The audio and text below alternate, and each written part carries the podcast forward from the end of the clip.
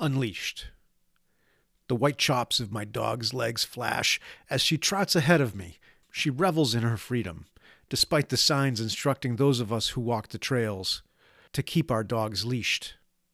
She darts to one patch of leaves, then to a stand of grass, all beneath the shade of oaks and maples and hemlocks, her snout to the ground and snuff, snuff, before she is off again, experiencing a layer of reality I am cut off from, a fourth dimension I have no senses to perceive. But her joy becomes my joy as I watch, and I am unleashed, and I find I can smell the disturbed mulch, and I can hear the rustle of the wind, and I feel the hand of the sun on my cheek as I pass between the solidity of the trunks.